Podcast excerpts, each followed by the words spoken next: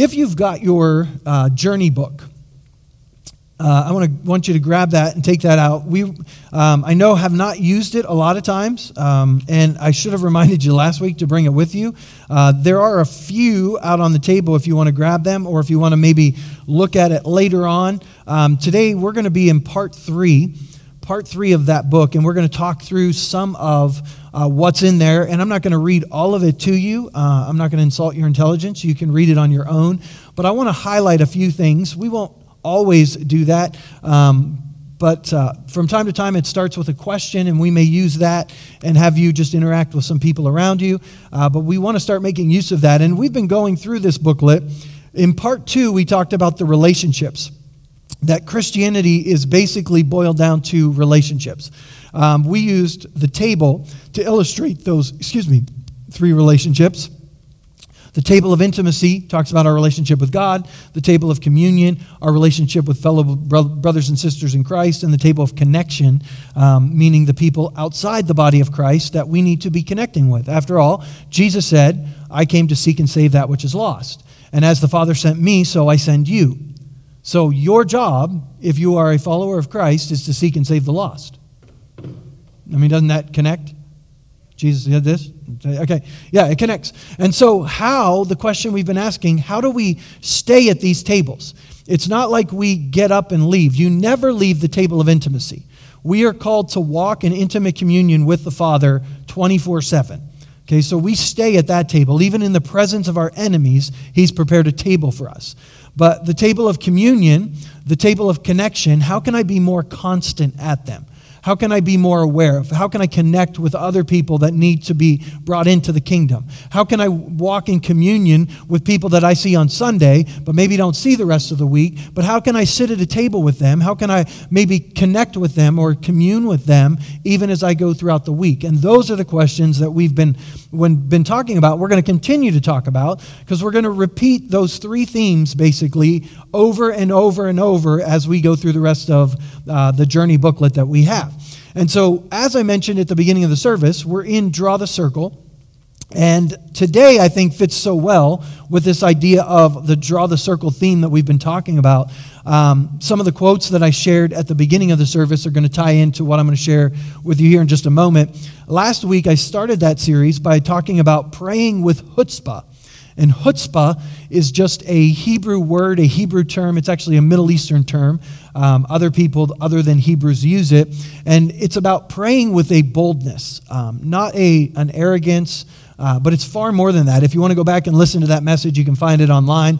But today, I've titled this Getting to Know Him. Getting to Know Him. And I thought about. Um, throwing in another Hebrew word because this, we're going to talk about another Hebrew word today, and it's the word yada.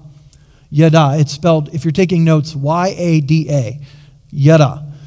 If you know anything about the Hebrew language, there are no vowels. Everything's a consonant. So it's actually YD, and you just kind of fill in the con- consonants based on some of the markings. And so yada literally means to know. And part three of the book asks what the basic goal of the Christian life is. And it boils it down to this idea that the ultimate goal, the basic goal of Christianity is to know God. It's to know God. John chapter 17, verse 3 this is eternal life, that they know you, the only true God, and Jesus Christ, whom you've sent. I went off of memory. I don't know if that's the version that's on the screen or not, but um, usually as a kid I memorized everything in the NIV, but the NIV is constantly changing these days, and so um, all of the versions are really. And so this idea of Christianity is all about knowing God. It's all about walking with Him and, and building a relationship with Him, and it's a journey. Um, it's not about like I just I know God and I'm done you never get to the place where we fully know him. And this Hebrew word yada, the Hebrew language is more of a picture type of language. It, it translates um, not necessarily meanings as much as it does pictures. Like in English, we're all about definitions.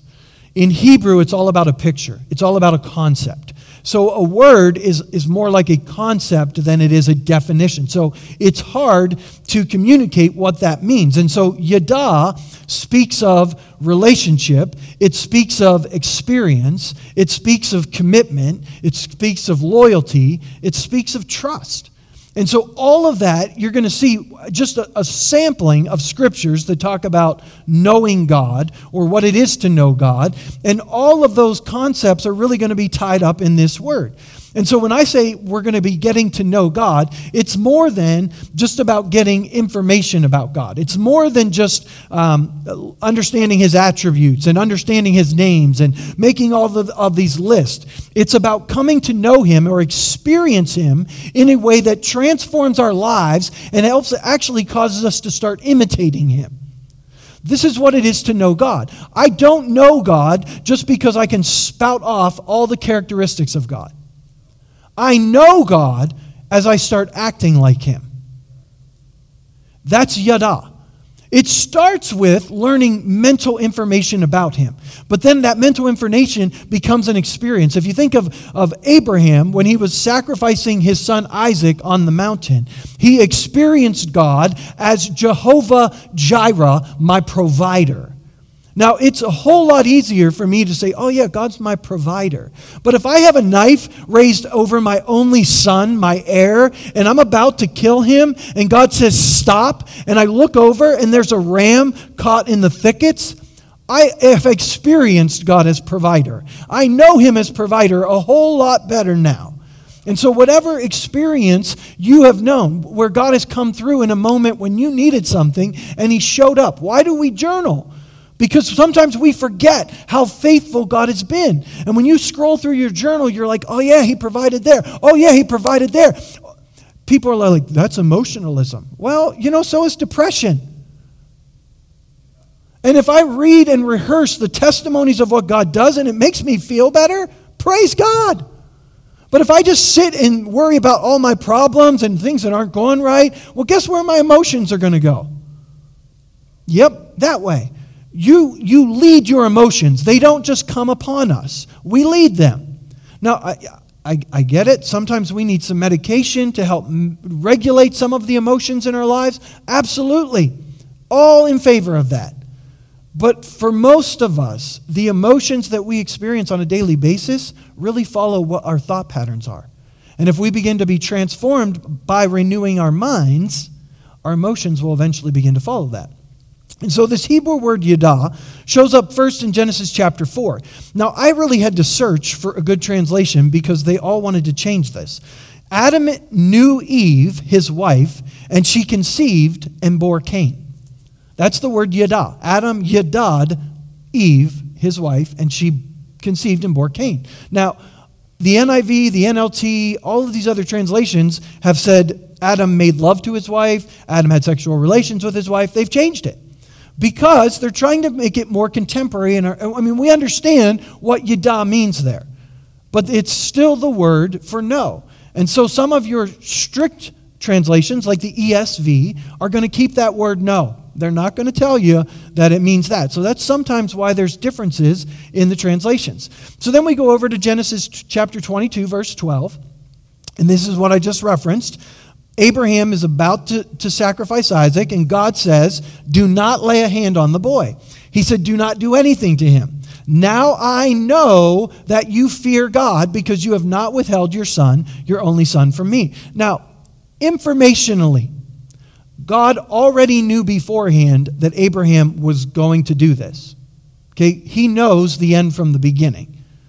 So why does God say, Now I know? Because the Hebrew word yada, know, is not about mental information. So God does not know Abraham, even though he mentally knows, he doesn't know it until he, he experiences it with Abraham. That's what knowing is all about in the scripture. You have to experience it for God to know it. Um, it's not like God's like, oh, I had to learn something. God doesn't have to learn anything but he experiences it with us. It's partnership. This is what God is after with human beings created in his image to do his will on earth, to do it together with us. This is what God has always wanted. In Exodus chapter 16, verse 12, the people were grumbling, and so God says, I have heard the grumbling of the Israelites. They're hungry. They want to go back to Egypt. There was food there. And God says, Tell them at twilight, you will eat meat. and in the morning you will be filled with bread. Then you will yada that I am the Lord your God. Now, here's the thing they already know He's the Lord their God. They've already seen the miracles. They've already been delivered out of Egypt. They saw all the plagues, and all of those were building. So, what, what this is showing us is you never get to the place where you need to stop experiencing God and knowing that He's God. You can't just have a, something that you repeat, a mantra that you say over and over. It needs to become an experiential thing. This is why we carve out time to read the Word every day. This is why we carve out time to just quiet ourselves and, and listen to what the Lord is saying. Because it's not enough that I know it, I've got to experience it with Him. This is why we go to a worship service together. This is why we have prayer meetings. This is why we do these things because it's not enough to just have the facts about God. I've got to experience Him. It's a yada type of moment. And no matter how many times I yada Him, tomorrow I'm going to grumble and complain. I mean, think about it. These people have seen miracles. The, the Red Sea has parted, the Egyptian army has drowned. And the next day they're grumbling, wanting to go back to Egypt. And don't be too hard on them because you and I are just as guilty. We sometimes walk out of a worship service, oh, that was so good. And the service at our restaurant is so bad that we're just like, and we're just vomiting all over everybody around us because of our, the words and the stuff that's just coming out of us. We are just as guilty of that. I need to yada God at every moment. When you bow your head to pray at the table, it should never be out of rote. It should always be an invitation God, I'm inviting you in this moment to fill this table, to fill this room. You get in the car, God, you're with me. Thank you for being with me right now. It's an acknowledgement all the time that He is with me. The idea of yada, experiencing Him, is so that they, if you go on in this passage, they learn that they, they do not live by bread alone, but every word that proceeds from the mouth of God. It's not, God's not a cosmic genie. It's not about Him just giving you bread. It's not about just Him getting you the money to pay your bills. It's not just about God showing up to meet your, your circumstantial needs. It's the fact that you need to recognize that everything comes from Him. He's your provision, He is your provision. Otherwise, you, we just start praying and asking for requests, and we treat God like a genie rather than a, as a partner in building His kingdom. That's what prayer is all about. Psalm 46:10 will, will lead us into that. He says, Be still. Literally, that means cease striving and know that I am God. Yada, know that I am God. I will be exalted among the nations. I will be exalted in the earth. Before you start scrolling through Facebook, or before you start uh, watching Fox News or CNN, or before you start doing all that stuff, be still and know that He is God. Okay, frame everything you hear from any source, news wise, through the lens of He will be exalted. Okay? And then you can listen all you want. And then He can lead you and guide you to make decisions. But too many of us are watching it and then we're reacting to what we're hearing rather than responding to what we're hearing. The reason that we're told to take a Sabbath, by the way, is because in a Sabbath, we recognize that He's at the controls, not me. I believe Genesis chapter 1, uh, I've shared this with you many times, is not, a, is not given to us so that we can know exactly materially how God created the world. That God did it exactly the way that He says that it happened in Genesis chapter 1. I don't think that's why it was written. I think it's more along the lines of functional origin. God Absolutely, God created everything. He created it with His Word. Absolutely, that's confirmed throughout Scripture. But how He did it, I don't know that we know, and I don't know that we need to know. The fact that He did do it is all we need to know, and that He put together an ordered universe because He intended to dwell in a throne room called Eden on the earth. And God has always been looking for a place to dwell on the earth with the people created in His image so that as partners they can do His will on the earth. That's what this is all about. And now, when God rested on the Sabbath, He did not stop working in the sense that He needed to take a break or chill. As we've talked about, that word to enter His rest meant He, he ascended to His throne. and he sat at the controls of all that he had made. It's like God stepped back, he said, It's done, it's good, and he sat down and he took the controls of the earth, and there he goes. Now, when you and I are called to rest, we're not called to sit at the controls. we're actually called to step back and remember he's at the controls. I don't need to work harder. I can take a day and I can step back. In fact, one of the most arrogant things we can do, hate to say this because this is something I'm so guilty of. One of the most arrogant things we can do is work seven days a week and never break.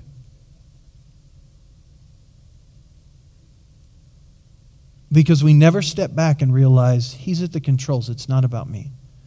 Now, you can religiously take a Sabbath and still be arrogantly in control of your own universe. Like it's not about just Sabbathing, okay? It's about learning to step back and recognize. Because I don't want I don't want anybody that feels like they're in a position where they have to work financially seven days a week to feel like you can't please God in that. No, it's it's really all about posture, not necessarily about the actual letter of the law, if you will. And so making sure that we are still and recognize and know that He is God. That's an experiential thing. And you can't do it without stopping. You can't know that He is God without the rest, the Sabbath. That's what it's all about. In Daniel chapter 11, verse 32, he will flatter, the enemy will flatter and win over those who have violated the covenant, but the people who, yada, know their God, will be strong and will resist him. See, Hebraically, this word is to, to know the Lord, is to recognize and accept his authority over our lives. It's a commitment to him. So I can't say I know the Lord if I don't let him have authority over my life. I don't care if I've said a sinner, sinner's prayer and asked Jesus to forgive me of all my sins and come into my heart. If I have not accepted his lordship over my life, I do not know him. That's how I know him. I, I give him control. Look at this. It's contrasted with people who violate the covenant. If we violate the covenant, we do not know him, and we will be destroyed ultimately will be led astray. But the people who know their God, it's not just the people who memorize scripture verses. It's the people who experientially walk with Him. They memorize scriptures, but those scriptures are transforming their heart and mind. They're not just bullets that they use every once in a while to throw out at someone else who's not living right. It's things that are piercing their own heart so that their own character is shaped. That's what is being taught here in Daniel chapter 11. Habakkuk chapter 2. Habakkuk says the earth will be filled with the knowledge, same root word, yada, of the glory of the Lord as the waters covers the sea. There is a time coming where God's presence will permeate experientially every part of this planet again. I mean, technically it already does. it's just the awareness of it is not there for everybody. But there will come a day where everybody will be aware again of the knowledge, the experiential knowledge of the Lord. In John chapter 8, taking this into the New Testament, to the Jews who had believed in him, Jesus said, If you hold to my teaching, you are really my disciples. Then you will, yada, except now in Greek, know the truth, and the truth will set you free. You will know the truth, and the truth will set you free. Can I tell you, knowing the truth is not just memorizing Bible verses. To know the truth is to experience truth. And it's more than just Bible verses because Jesus himself is the truth.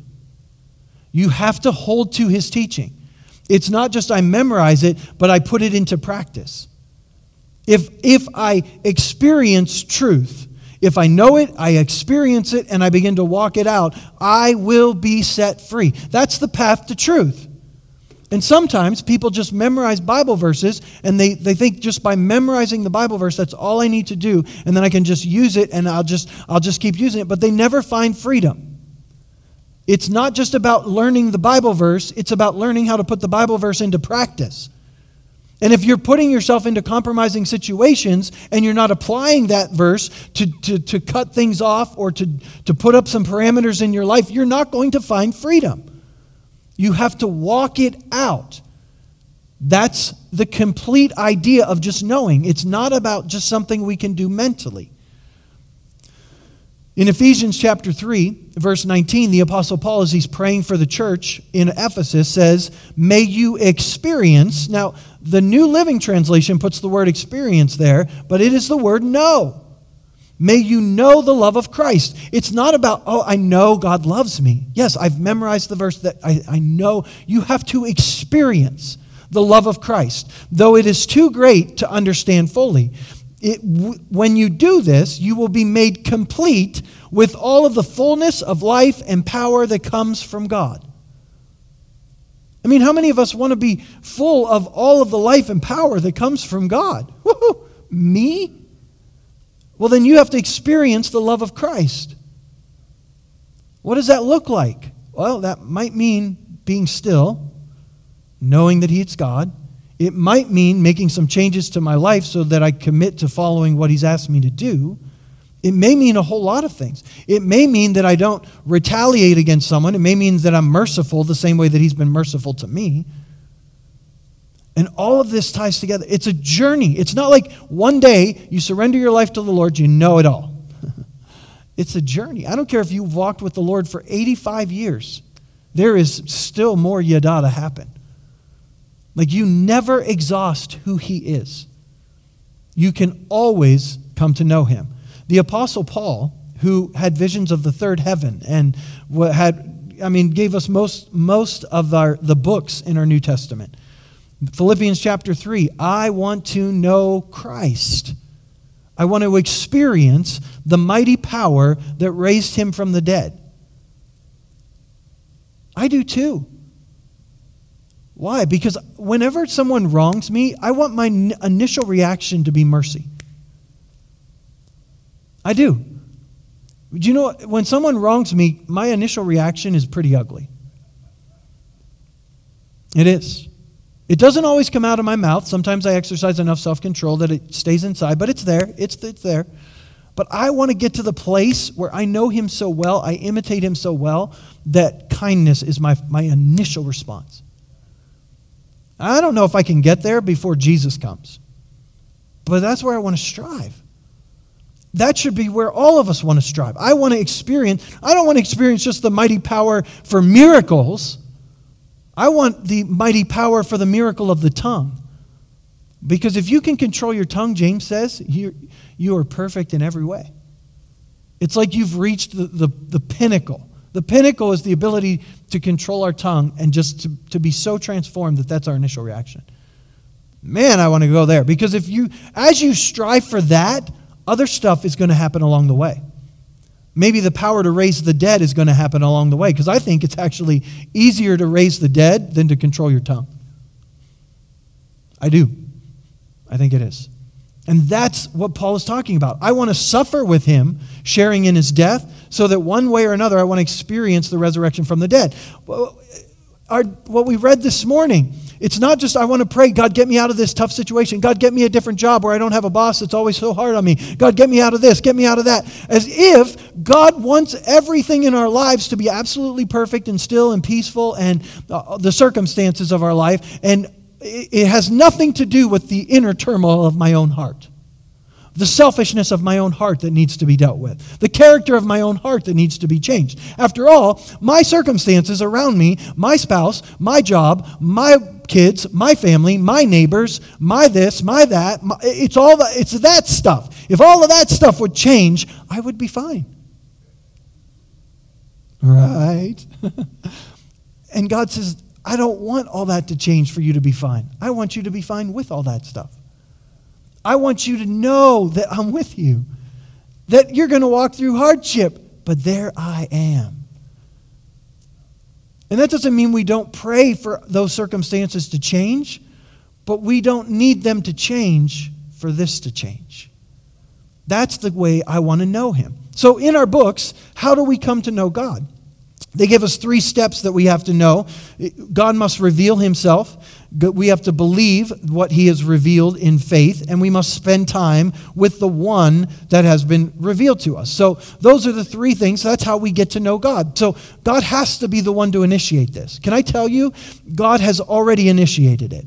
In Acts chapter 17, it says, God did this, the Apostle Paul talking to the, the church, well, to the people in Athens. They weren't a church, they were people in Athens. He said, God did this so that people would seek him and perhaps reach out for him and find him, though he is not far from any one of us. For in him we live and move and have our being. God has already done everything necessary for people to encounter him. The booklet goes on to talk about how God has revealed himself. He's revealed himself through, cre- as, through creation. You don't even need to read Genesis chapter 1. You just need to look around at creation, and it screams creator. There's absolutely no way that you can reason in your mind that all of this is chance. you have to suppress truth to do that because creation itself screams creator. Now, you may not know everything about him, but you know there's a creator. Even scientists that are atheists now believe in intelligent design. Like, there's just no way this can be random. I mean, they won't go as far as to say it's a God, but something had to happen to be an intelligent design because there's no way. Creation screams it out. Our conscience tells us there's a God. Again, God has put this within our hearts. The Bible teaches us if, if you just stop and think, your own conscience will testify that there's a creator, that there's a God. You have to suppress truth to deny that. The way we are born, we are born with it. Sin nature and all. Creation, conscience cries out, there's a God. Okay? It's a part of our DNA, it's a part of our makeup. We, he's revealed himself through Jesus Christ. Jesus Christ came as the exact representation of the Father. We know who God is because we see Jesus. And Jesus lived totally in line with Scripture, and yet he showed us how humans were supposed to live from the beginning. He's our perfect example of how we now are supposed to live on this earth accomplishing God's will, bringing God's kingdom. And then also, God has revealed himself through the canon of Scripture. We have what we call the Bible, this collection of books that from beginning to end tells about who God is, the character of God, how he relates to human beings, what his plan has always been for humankind to be his partners with. He's always wanted a temple to dwell in. First it was Eden, then it was a tabernacle in the wilderness, then it was a temple in Jerusalem, and now it's every person who puts faith in Christ. Because of that, because of the blood that can cover us through the death of Jesus Christ, now God Himself, by the Holy Spirit, takes up residence in us wherever we go. We are His temple. Man, that is some exciting news. And we come to know him. He's revealed himself. There's no excuse for not knowing God. There's so much that reveals who he is. But not only that, but we have to believe what he has revealed. We cannot just come to the place where we mentally believe it, but we have to experience it. The book will actually go on in a paragraph we're not going to talk about, but you can read more about this on your own in day three about what this looks like. Belief is not just, I believe there's a God. Even the demons believe there's a God and they tremble.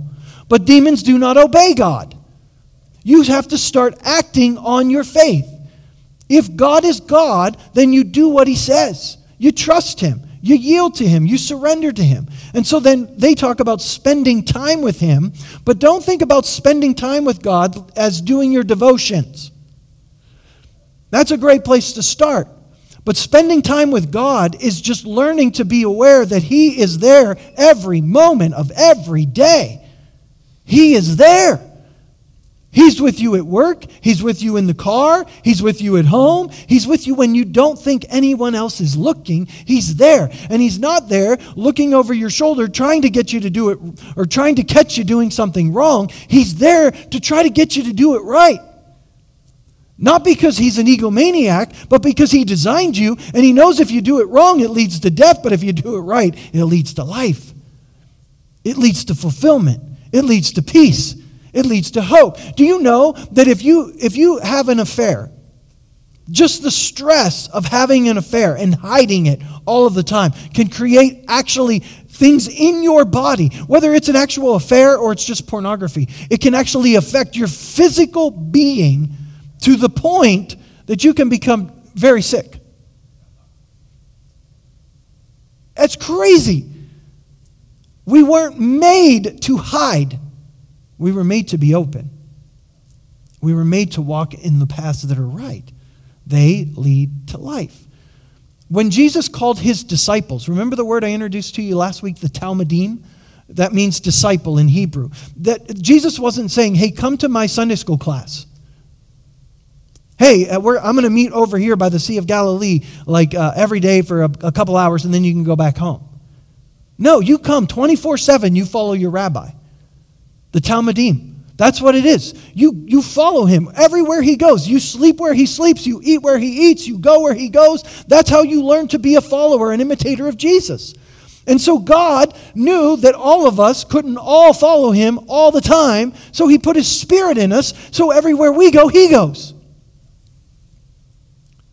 But you get to still sit at the controls, or you can yield them and say, Holy Spirit, what do you want to do here today?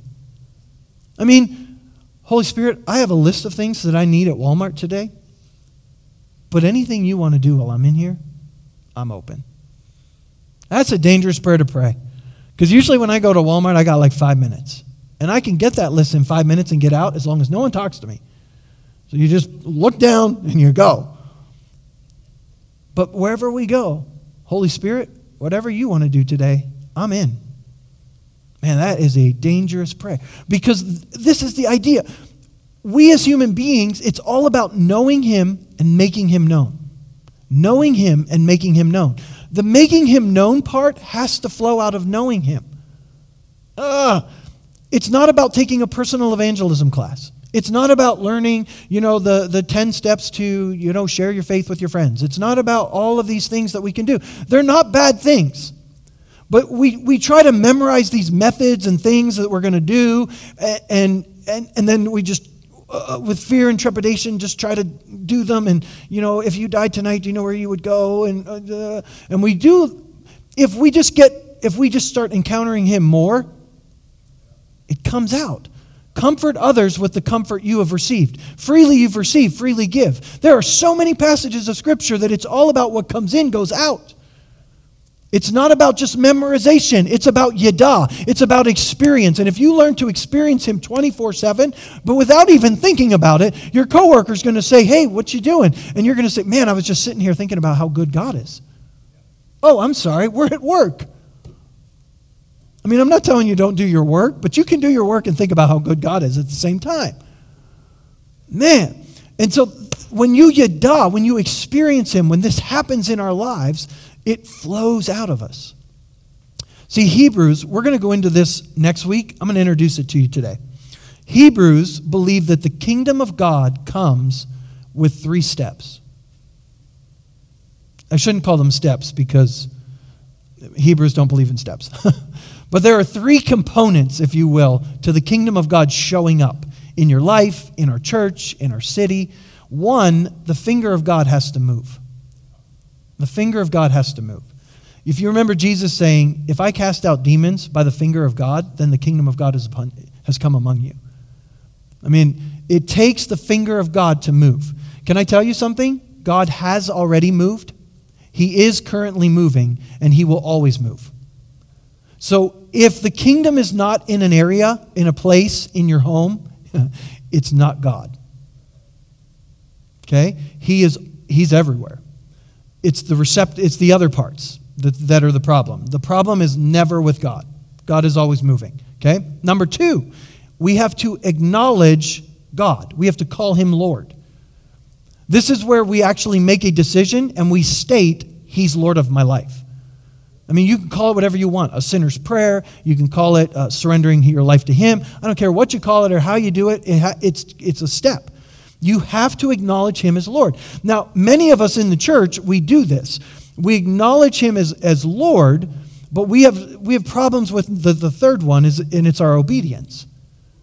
Matthew chapter 7, it's not on the screen, but it clearly states, Not everyone who says to me, Lord, Lord, will enter into the kingdom of heaven. We automatically think he's talking about, you know, future heaven. What if he's talking about entering the, the kingdom's not going to come in your life if you don't do the will of the Father. I believe that's what Jesus meant. If you want the kingdom to come where you are, because everywhere he went, the kingdom came. He said, The kingdom is at hand. You have to acknowledge him as Lord, and you have to do the will of the Father. You have to be obedient. Now, I'm not saying if, you, if you're not perfectly obedient, the kingdom can't show up. That, that's not it. But we have to set our hearts on obedience. We can't rationalize, we can't reason, we can't ignore, we can't rebel. Okay? The opposite of knowing God is not ignorance, it's rebellion.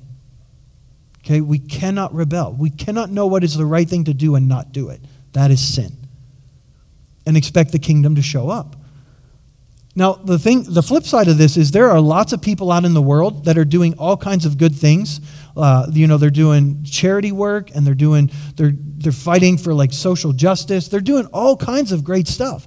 But can I, and, and don't stop. I mean, there's nothing wrong with helping and serving people. Please do it. But without the acknowledgement of the king, it's not kingdom work.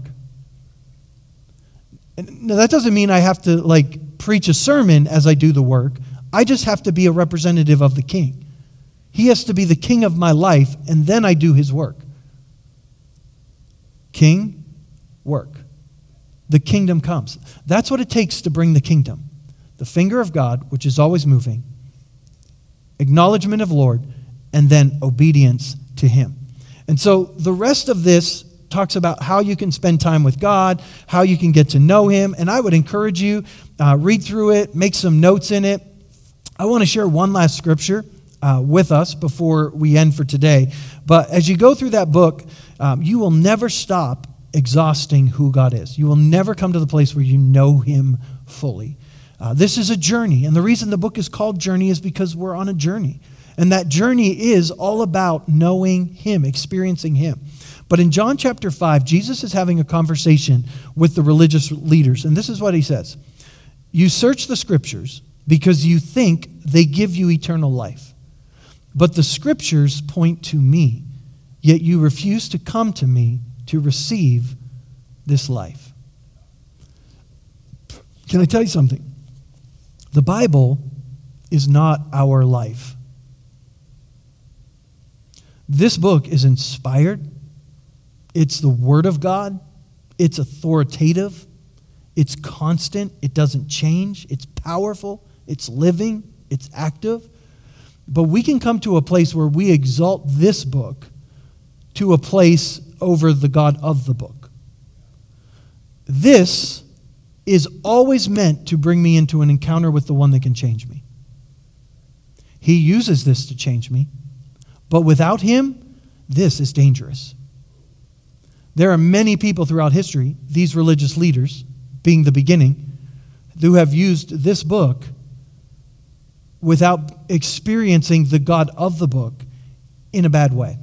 They have used this to harm others in the name of the Lord. Be careful that you use this book to encounter the God of the book. Let him speak to you through the book. It's not about, yeah, I just checked off my, my devotion. I read it today. I did my, my Christian duty. If you're not pausing and, and allowing the book to marinate and allowing the Holy Spirit to speak, this becomes one of the most dangerous things you can do a Bible study. Because it can actually close your heart towards God. That's what Jesus is saying. You're, you're, you're studying this because you believe it has life, but you refuse to come to me where you're going to get life. Jesus had the same, a similar conversation with the Sadducees when they came to him, and they said, they tell him this funny story about the, you know, this this man dies, and you know his he doesn't have any children, so his brother marries, and then he dies and doesn't have any children. The brother marries and marries all these brothers, and then the, the wife dies. Now, which wife? Who's she going to be in the, the resurrection? And Jesus looks at these people that are supposed to have studied the scripture, and he says to them, um, I, Can you put that last scripture slide up? He says er, to them, Your mistake is that you don't know the scriptures and you don't know the power of God. Isn't that funny? Like the people who had dedicated their lives to knowing this book, which they only had the first covenant back then, but to knowing that, he says to them, You don't know the scriptures and you don't know the power of God. When the dead rise, they will neither marry nor be given in marriage. In this respect, they will be like the angels of heaven. But now, he goes on to say, whether the dead will be raised, because the Sadducees don't think there's a resurrection. Have you ever read about this in the writings of Moses? They've memorized the writings of Moses. That's the irony here. Have you ever read about this in the writings of Moses? The story of the burning bush. Long after Abraham, Isaac, and Jacob had died, God said to Moses, I'm the God of Abraham, the God of Isaac, and the God of Jacob. He is the God of the living, not the dead. You've made a serious error. I mean, if there was a mic drop, that was the moment. I mean, these people had memorized this. How many hundreds of times have they heard this? And yet they had still developed a theology that there's no resurrection. And right there, I mean, it doesn't say there is, there is a resurrection. But when you let the Word of God, like when you let the Spirit breathe on it and marinate on it and you study it and you do due diligence with it, not like, well, I only got five minutes today. What can I do? Uh, let me just, oh, I need a verse. I need a, I need a promise to put on my dashboard so that I can say it. Uh, and those things aren't wrong. They're just not enough. They're not enough. And the reason most of us don't find freedom is we treat this book like a list of things that we're supposed to do or check off, and we stopped encountering the God of the book. And we've got to let that book transform us. So today, when we started the service, I talked about is there maybe uh, a script that needs to be rewritten in our lives? Maybe the way we study this book. Maybe the way we're praying. Maybe most of our requests are so selfish and we're not, uh, we're not even stopping to say, God, is there something you want to do? Is there something I need to learn in this moment? Is there something you, you want you that needs to change in my character, my perspective? I mean, I've been praying for my boss to change because my boss has such a bad attitude, and maybe it's not my boss that needs to change, maybe it's me. I mean, maybe if I change, that'll open the door for him to change. Huh. Maybe God, maybe that's what you want to do. And so, as we start using this book, not just as the end, but as the doorway to encounter the God that can transform us, that's what this was meant for. And now we're using it to tell which political party is the right political party, or which end times philosophy is the right end times philosophy, or which this is. Because these arguments have been happening since the time Jesus walked the earth. They're not new. I can take you through every season of history, and I can show you what's happening today has always happened before. It's not new. But the people who yada, know their God, will stand firm and they will resist him. They will not be flattered, they will not be led away, and they will not be deceived. So today, I want to end our service by saying a simple prayer for you. And it's a prayer that actually comes from Ephesians chapter 3. It's the prayer that the Apostle Paul prayed over the Ephesians church. And I actually alluded to it earlier because in it, Paul talks about experiencing or knowing the love of Christ. And my prayer as you go through this week, as we go through Draw the Circle, as we just spend time in prayer, spend time in the Word, that you more and more learn to encounter God. That you use this book to root you because if God reveals himself to you in a way that contradicts this book, well, we know that's not him. This helps to ground me. But this book needs to lead me to him. Because the transformation that needs to happen, I can't do it without him. God, your word says this. That's not how I feel. That's not how I'm wired. I think I need some rewiring. Amen. And so, if you would, I'm going to ask you to put your arms out in front of you in a receiving posture. I want to pray this prayer over you, and then I'm going to dismiss. You've been patient, you've been kind, you've been attentive. The cold air has helped you to stay awake, most of you. And so, but here it is. Because of Christ and our faith in Him, we can now come boldly and confidently into God's presence. God, thank you that we can come right now into your presence because of what Jesus Christ has done for us. I pray for each one that's here today. God, each one that is watching online, that we would not lose heart, but that we would continue to press into you. Father, creator of everything in heaven and on earth. I pray that from your glorious, unlimited resources, that you would empower us with inner strength through your Spirit, so that Christ will make his home in our hearts as we trust in him, so that our roots will go down deep into the soil of your love and keep us strong. May we have the power to understand, as all of God's people should, how wide, how long, how high, and how deep your love is.